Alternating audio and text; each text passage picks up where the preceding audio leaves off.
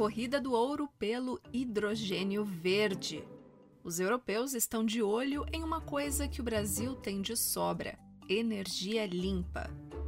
Isso pode fazer do país o principal fornecedor do que está sendo chamado de combustível do futuro.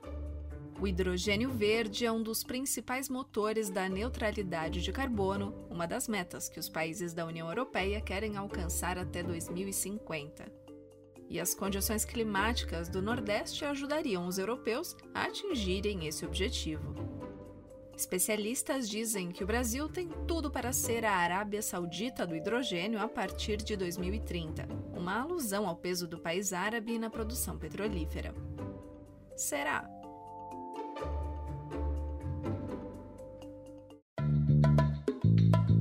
Eu sou Fernanda Zolini e esse é o DW Revista, o podcast semanal da DW Brasil, em que damos um pouco de contexto ao noticiário.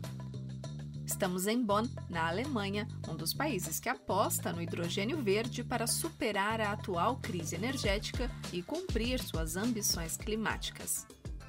Nesse episódio, eu vou explicar por que o hidrogênio verde é tão importante para frear as mudanças climáticas, o que está por trás dessa quase corrida do ouro por esse combustível e o protagonismo brasileiro na transição energética da Europa. Bom, vou começar pelo básico, explicando o que é hidrogênio e como ele é gerado.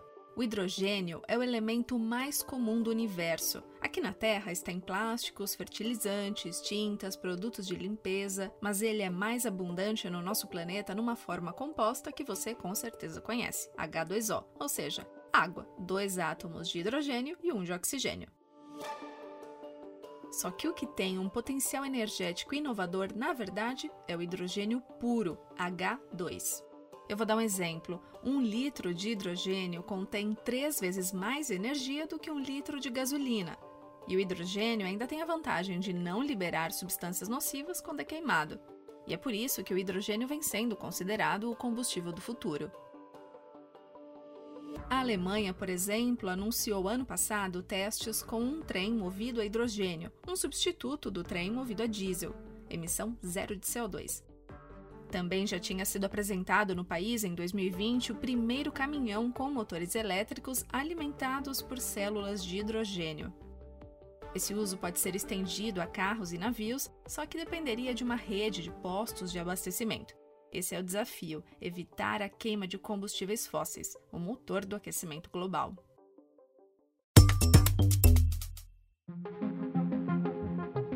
Mas é claro que esse hidrogênio puro tem que ser gerado de alguma forma. Ele tem sido extraído majoritariamente do gás natural, num processo chamado de reforma a vapor, a gente não tem aqui como fugir de um pouco de química, olha só. Esse processo de reforma a vapor consiste em misturar o principal componente do gás natural, o metano CH4, com vapor de água.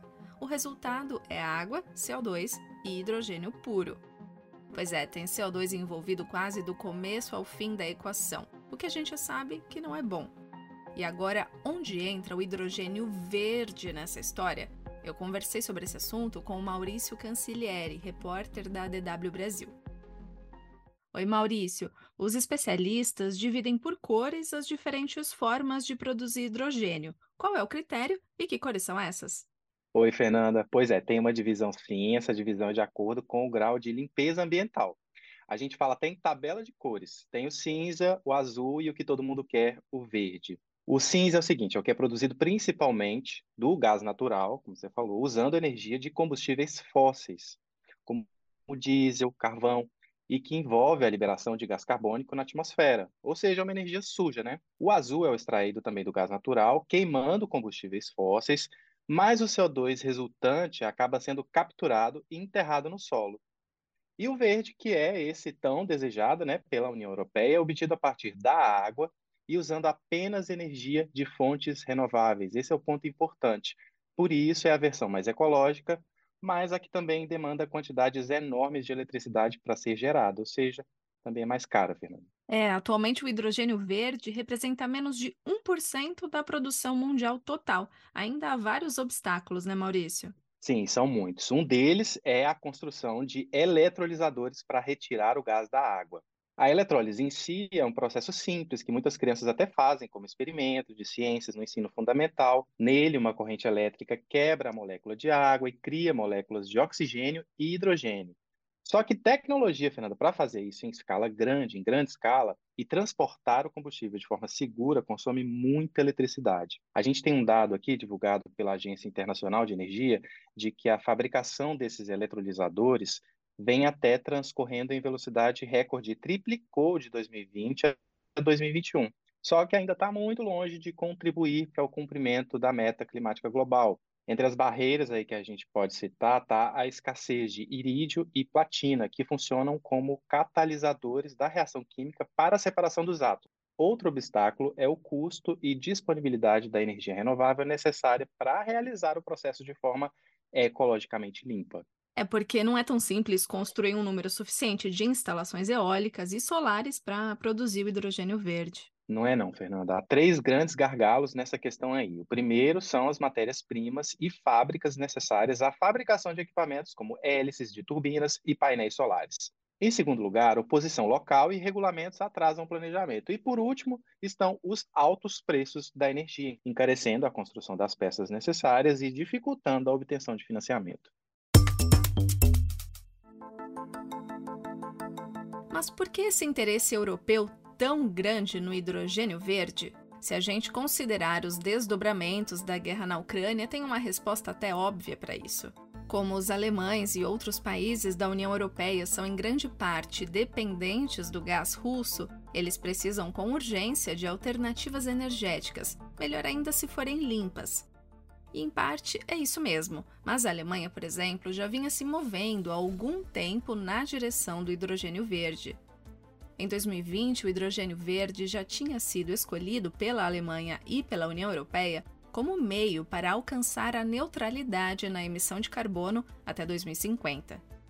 No ano em que começou a pandemia, a Alemanha também definiu um pacote de estímulo econômico que priorizava tecnologias verdes, e o hidrogênio estava na lista. A ministra alemã da Cooperação Econômica e do Desenvolvimento, Svenja Schulze, a mesma que esteve no Brasil recentemente, disse na época que investir no hidrogênio era uma forma de fortalecer a proteção do clima e recuperar a economia. Ou seja, não foi a guerra que abriu os olhos da Europa. Ela deu sim foi um empurrão daqueles, sobretudo se a gente considerar o caso da Alemanha. O país teve que recorrer, por exemplo, ao poluente carvão para dar conta da demanda energética. Aliás, a Alemanha tem pouco mais da metade da matriz energética suja, e o contexto europeu não é melhor. A matriz energética da União Europeia é 70% baseada em combustíveis fósseis. O bloco esgotou o potencial hidrelétrico e os parques eólicos e solares não são estáveis. Dependem de vento e sol, que por aqui nem sempre são constantes.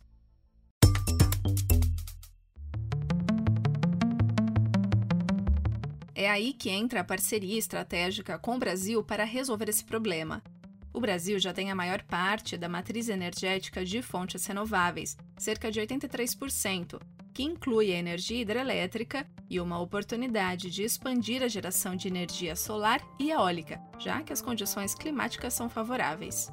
Ou seja, tem tudo para virar um exportador de hidrogênio verde se as condições para isso forem viabilizadas. E o que a Alemanha está querendo?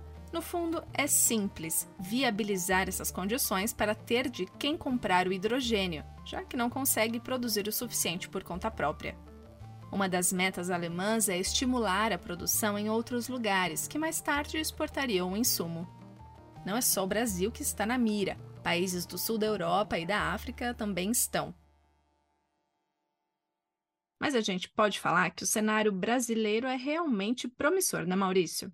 Sim, Fernanda, tudo indica que sim, e o Nordeste aí aparece como o grande protagonista. É lá onde está atualmente a articulação mais intensa, o maior número de projetos. Para ser mais específico, no Ceará e na Bahia, onde está até sendo construída uma fábrica de hidrogênio verde, ela deve começar a funcionar para valer em 2024. E aí a gente tem que pensar no Nordeste como um ponto estratégico, porque já conta com uma infraestrutura montada de parques de energia eólica e solar, alguns inclusive ligados a eletrolisadores que separam o hidrogênio. Outro aspecto favorável é a localização dos portos nordestinos, eles estão mais perto da Europa, o que facilitaria o transporte do hidrogênio, que exige uma logística complexa.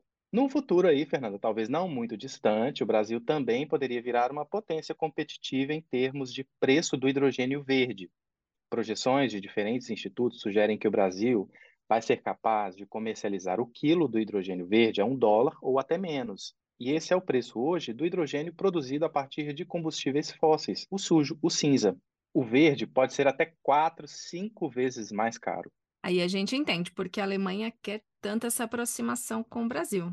É, Fernanda, no fundo é tudo estratégia, pensando nas duas crises globais aí do nosso tempo, climática e energética, e nada impede que em breve outras potências mundiais queiram fazer negócio com os brasileiros também. Mas olha, a gente tem que ter bem o pé no chão. O hidrogênio verde está longe de ser uma salvação imediata, absoluta, envolve riscos, custos com a infraestrutura, distribuição. E ele só é possível, como a gente já conversou aqui, né, bastante, a partir da expansão das energias renováveis. Certo. Obrigada, Maurício. Obrigado a você, Fernanda. Não tem jeito. Sem a expansão das energias renováveis, não tem hidrogênio verde. Menos ainda, economia de baixo carbono.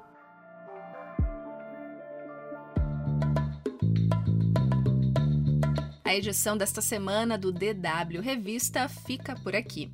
Mais conteúdo você encontra no nosso site. Acesse dw.com/brasil. Repetindo, dw.com/brasil. Não deixe de acessar o canal da DW Brasil no YouTube. Lá tem explainers, reportagens e também vídeos curtos sobre diversos assuntos. DW Revista é uma produção da DW Brasil em Bonn, na Alemanha. Essa edição contou com o material de apuração dos repórteres João Pedro Soares, Agite Nirajan e Maurício Cancilieri, que você também ouviu durante o programa. A produção, apresentação e edição técnica são minhas, Fernanda Zolini.